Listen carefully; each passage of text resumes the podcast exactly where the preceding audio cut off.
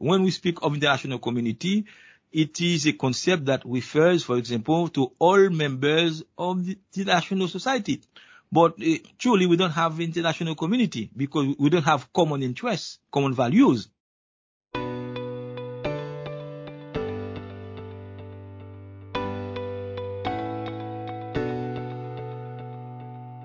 Hello, hello, and welcome to the second interview episode for the Global Current. My name is Jasmine DeLeon, and I'm the executive producer. Today, we're very excited to bring Glodel Mezilas, an author of political science and international relations with over 20 years of diplomacy for Haiti, and he's also written 13 books on politics and culture. Welcome, Dr. Mezilas. Thank you so much, Janine, for this invitation. It's a real pleasure for me to share with your audience my perspective, my critical perspective on the current war in Ukraine from the global south perspective. Great. So to start off for our audience members, just to provide some a little bit of background, can you please tell us what is the global south and what is the global south's view on the Russian-Ukrainian war? The, the global south uh, refers uh, to, to the developing countries globally, but it has a five levels. At this historical level, the global south, the global south refers to the countries who were colonized by the Western countries.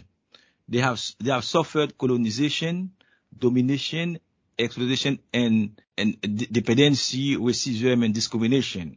At the economic level, there are, these are developing countries. For example, before the term global south, we used the term uh, third world or developing countries. At the geographic level, they are situated in Asia, Africa, and Latin America. Fourth, at the political level, they manifest some resistance to the West uh, through the idea of non-alignment, the neutrality. And at the, the, the five level is the epistemical level.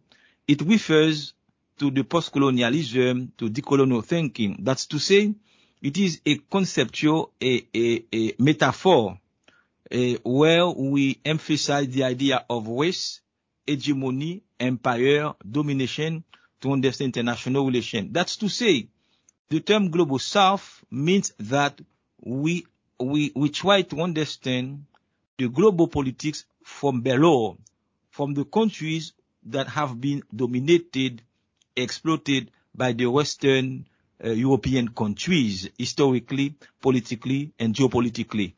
Thank you. And can you tell me more about how that relates to international law and um, racism in international relations? Yes, very, very interesting. Very, you, you have asked me a very interesting question. Uh, the, as I have told you, the term global south refers to the developing countries, but they have begun to manifest themselves at the political level in, in 1955 throughout the Bandung, the, the, the, the conference, the, the, the, the, conference of Bandung. In 1955, many countries of Africa, Asia, and Latin America have made a lecture uh, where they criticize the, the capitalist countries and the, the communist countries. They would like to have just an independent voice at the international level. And after they have manifested themselves, manifested themselves through the movement of non-alignment, in the 1960s, those countries have wanted to develop a political agency. They would like to be free from Western domination and the communist uh, uh, domination. This is a, an effort made by those countries to have an independent uh, voice at the political level and geopolitical level. That's the reason why uh, the term global south uh, uh, tries to, to characterize or to clarify an independent position from the West and from the global hegemonic powers.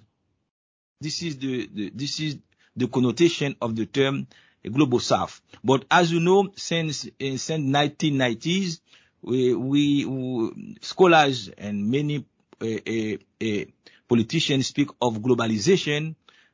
For that reason, we, they speak of global north and global south. Global north refers to the developed countries and global south refers to the developing countries.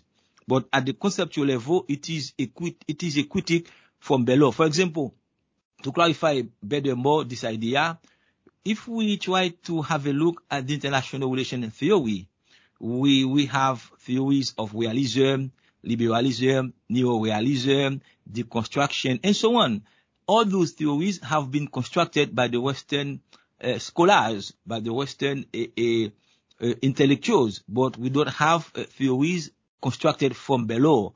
In this sense, the global south tries to, to understand, to analyze in international politics from below, from the colonial experience, from the idea of race, domination, hegemony, and, and, and, and racism. Thank you for clarifying. So how does that perspective of analyzing the international stage apply to the Russian-Ukrainian war? How is the global south reacting to this war? This is a very interesting question, but all your questions are very interesting, uh, uh, obviously. But uh, this conception applies to the Russian-Ukrainian war because according to me, there are, we are four narratives on the war. The Russian narrative, the Western narrative, the Chinese narrative, and what I call the global South narrative. The, the, the, the, the Russian narrative justify the war for security reasons. The Western narrative criticize the war for international law and geopolitical reasons. The Chinese narrative also for, for, for geopolitical reasons. But the, what I call the global south, it is a tentative and attempts to, to criticize the war from the, exp, from the historical experience. Because generally, the, the, the, the Western countries uh, uh, criticized uh, the war, denounced the war, because Russia has violated international law, has violated the national integrity of a country. It is a reality. But the, the Western countries have used unilateral sanctions without consulting United Nations, without using international law to sanction Russia. And they use their historical hegemony to impose their will on other countries. The Western countries want, want, for example, want other countries to follow them unilaterally. That's why some countries of, from global south, such as India, uh, South Africa, uh, uh, Brazil, denounce this unilateralism and, and, and they try to, oh, they, they, they criticize, they the, the war on Russia, but they don't follow, they don't follow the Western strategy to to to to criticize eh, Russia. This is this is a very a, a complex a, position. They, they, don't. I think that those countries eh, eh, don't don't don't accept, don't support Russia, but they don't neither support the Western way of, of sectioning, of, of punishing of the countries. And do you think that this has anything to do with many global south countries kind of memory of Western exploitation? Yes, this is, this is, this is a very interesting question. Yes, because as we, we, we, we should know that the international uh, society has been shaped, shaped by Western powers from the colonial periods onward. For example, uh, uh, at the beginning of the renaissance of the modern world, uh, we, we, we saw that the European countries colonized non, non, non-Western countries, non-European countries in America, in, in the, in the 16th, 17th century, and the 19th century, they colonized the A- Asian countries. They imposed the, the, the cultural, the, uh, the cultural, political, economic vision on the world. And they have exploited those countries throughout the modern history uh, to, to now. And, and this, those countries of the global south have a, a very, very negative experience of the Western powers. For example, uh, it is a paradox. The, the Western countries denounce Russia for violating international law. Meanwhile, uh, those, those, those, those very countries have violated international law. Since Russia is not part of the Eh, hegemonic vision of the world, they criticize Russia, but they use international law according to, to their interest. There is an, an, instrumentalization of international law by Russia and by the West. This is the problem. That's the reason why some countries of the global south want, want to take a, a, a distant position vis-à-vis the war. This doesn't mean that they support the war. They all, all, all, for, for example, let me take the example of India. India eh, says that we should go back to dialogue, to diplomacy, to UN Charter in order to solve the problem. This is the position of, of, of India. This means that if we, we have to condemn Russia, we should go through the United Nations Charter, international law, multilateralism. It is not through uni, uni, unilateral sections against Russia that we can solve the problem. This is this is where the, eh, there is a, this this difference between the global south and the west and the western countries. For example, India think we have to to take into consideration the UN Charter. China, China is a developed country, but it considers as a developing country. But China says that we need to take into consideration the concern, the security concern of both countries, Russia and, and, and, and Ukraine. China asks for the respect of United Nations Charter, but also invites a, a, both actors to, to, to dialogue, to diplomacy.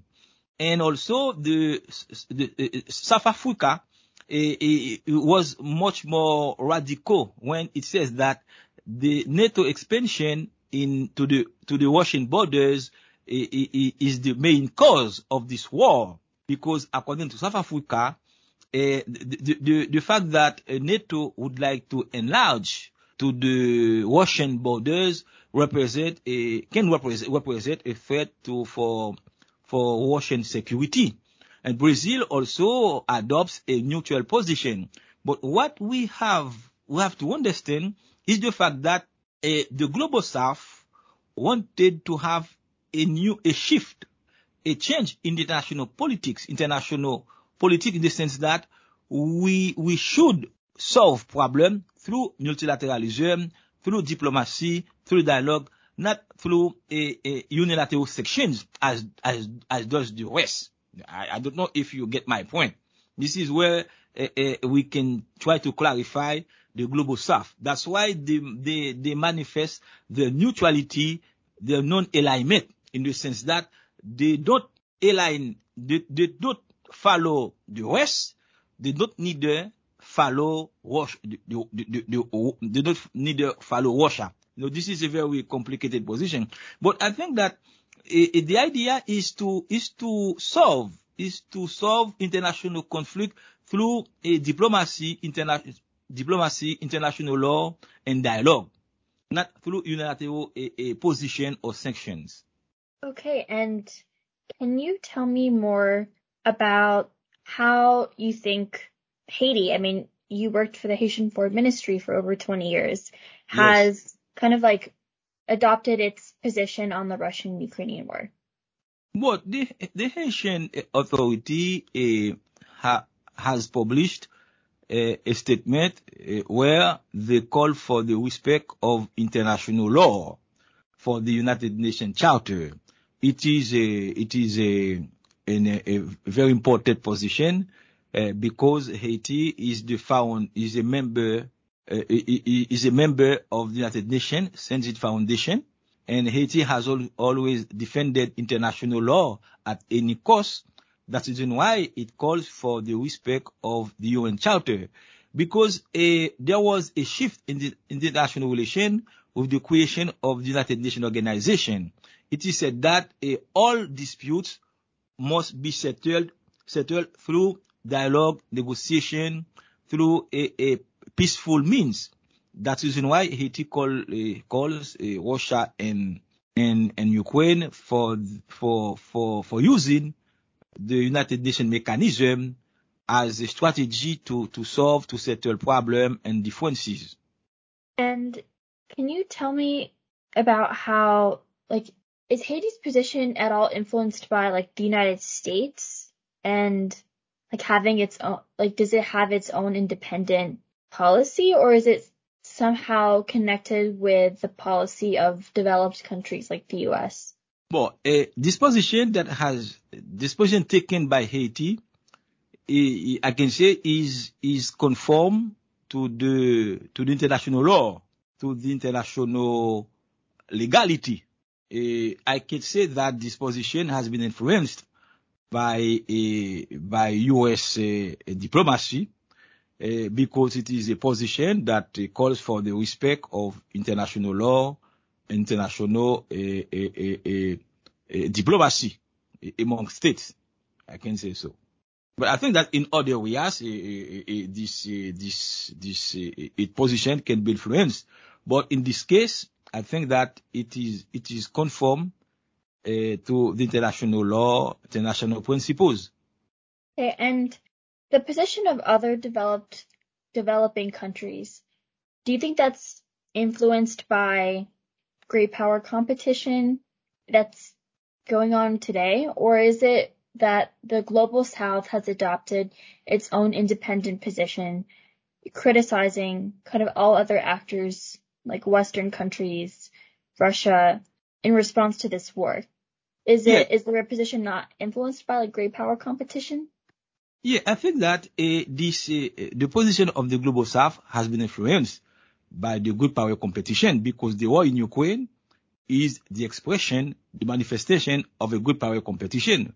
We we we have we have we we, we see three great powers: uh, United States, Russia, and Ukraine. Even if, and this is a, a, this great power competition is recognized by the U.S. Uh, national document of, of, of, of, strategy, of national strategy, of the document of national strategy since Donald Trump.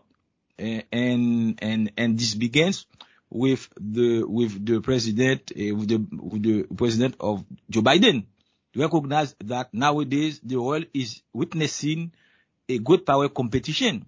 But the global south, I think that would like those countries who, who try to develop an independent uh, viewpoint regarding this great power competition. But as I told you before, we must consider the, the notion of global south as a, a concept, as a frame, conceptual framework, as a, as a strategy of analyzing international relations from the idea of race, domination, hegemony, empire. Whenever those countries manifest, express their position, uh, what they do is to show that they cannot follow uh, neither the Western position, neither Russian position. Uh, that's the reason why they, they manifest this position through neutrality and non-alignment. Because I think that the world order is heading to a new configuration that I call apolarity. The idea of apolarity means that there won't be no hegemonic powers. We'll, we'll have a multiplicity of powers, of, of regional powers and, and powers in the world. But the international order will not be dominated unilaterally by an hegemon, by one power as it was in the past. That's the reason why the, the global south position uh, clarifies this, clarifies this, uh, this new uh, shift of international order, this new, new reality of international order in the sense that we will have a more multipolar world. That's the reason why in the last meeting, the president, the president of China and, and Russia call for a multi, multipolar world. They want to, to have a world where there are different poles of powers. I think that the global south wants more a, a world, a more balanced world where prevail international law, diplomacy, dialogue as means to solve international conflicts. It's really interesting. And when you talk about how the global south wants to have a a more powerful voice in the international stage. I mean, are you talking about multipolarity and how the world is not headed toward a bipolar world, but there is some sort of rejection of a world that is more maybe Chinese or Western centric? I mean, what do you think about that? Very, very nice question. You, you, you, you, you are very smart, very clever when you ask those questions. For example, the idea, I think that the world is heading not toward a Western centric world, or Chinese centric world. It, it is, it goes toward an apolar world, a world without hegemony. There will, there will be a multiplicity of powers in the sense that we won't have a unique power that will impose it, it will, it will on other countries. This is what I call from the Haitian, from the Caribbean tradition, the creolization. The creolization or this is a, a, a situation in which we'll, we'll, we will have no centers, no center. We'll have multi, multiple poles of power. And we, but what we have to do, this will be the, the challenge for, for the coming days, for the coming month, coming years. How can we settle eh, disputes through multipolarity, through apolarity? Because for the, the, the, take, let's take a, a concrete example. Russia has done the war, has launched the war against, against Ukraine. If there were a multiple, a, a, an hegemon, a great power, an hyperpower, it would impede this war. It would intervene. It would go against Russia. But the, uh, this was not done so far. It is very important. Why we see that any, any hegemonic power, any good power can intervene in this war. Neither NATO. But we, we know for, for, for that, for what reason? It is for the nuclear uh, uh, capacity of Russia. We, if you want, we can talk to, we, of this later. But the fact, the fact is that no country, any country can intervene in this war in Ukraine because of the nuclear capacity of Russia. And a, a country, and, and also I, uh, let me remind you, a, a, for one week, uh, one week ago, one of the president of the Duma, of the, of the Duma, of the, well, the, the, the, the chamber, uh, the parliament of Russia said that a nuclear power cannot lose a war. This is like a threat. If it has nuclear weapon, it would accept to, to, to, to, to lose a war. This is a, a, an indirect threat to use nuclear weapon if it's necessary. That's the reason why I think that the world is, is going toward a, a, an apolarity, a situation where there won't be no, no, no poles, no hegemonic powers. We should be uh, very careful to avoid a, a, a catastrophic a, confrontation between good powers uh, that have nuclear capabilities. Well, I think that's that's a good point too, because if we are moving toward a world that is apolar, how is that possible when there are nuclear weapons? Only certain countries have nuclear weapons. So is moving toward an apolar world, is there an expectation that other countries, more countries will have nuclear weapons because there are no hegemonic powers? Oh, it is a very, the, the, the nuclear a, a weapon or nuclear capability is an arm with double edge. The, the, with, with, the fabrication of uh, atomic uh, arms after the Second World War, there was a, a, an important shift in international strategy, in the strategy of the states. With the nuclear capability, a, a state has the capacity to, to destroy, to, to, to make what radical destruction. And, and, and, and I think that this is the reason why it is very dangerous uh, to use because a state that use nuclear weapon says that it will be also destroyed. It, because there won't be no loser, no winners in a nuclear war. That's the reason why every state must do its effort to avoid any nuclear confrontation. Because there, there won't be, as I told you, no winner, no loser. That's the reason why a, a, a United Nations has made a lot of effort to call for non-proliferation, for nuclear, for, for nuclear non-proliferation, because a, a, the, the nuclear energy represents a problem.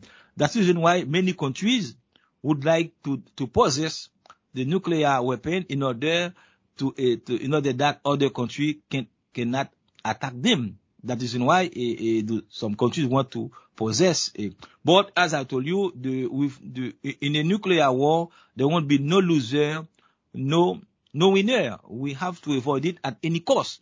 At any cost. That's the reason why eh, international law, diplomacy, multilateralism, dialogue must prevail in a new world order. Because I should also remind that Kissinger said that every world order is a regional order that was after universalized. The world order we have right now has been shaped by the Western countries. It is important. This world order has been shaped by the Western countries' powers since the colonization. And so far, this world order is is, is, is, is Western centric. We need to broaden. We need to enlarge this. For example, take for example, the case of United Nations Security Council. We have five powers inside this Security Council. Uh, Russia, United United States, France, United Kingdom, and and China. More 10 other members elected for two years. But uh, we we need to enlarge this, this, this Security Council in order that it can be more democratic, more fair, more open to the complexity of the world. Eh, eh, that's why it is important. Eh, in his speech in his speech at the United Nations, President Biden called for the enlargement of the Security Council in many other countries. He called for the enlargement of the Security Council. I think this is an important idea in order to democratize the United Nations organization. I remember when when President Biden made that announcement, that was that was a huge deal. And I think the only concern is that, you know, how is this is this realistic?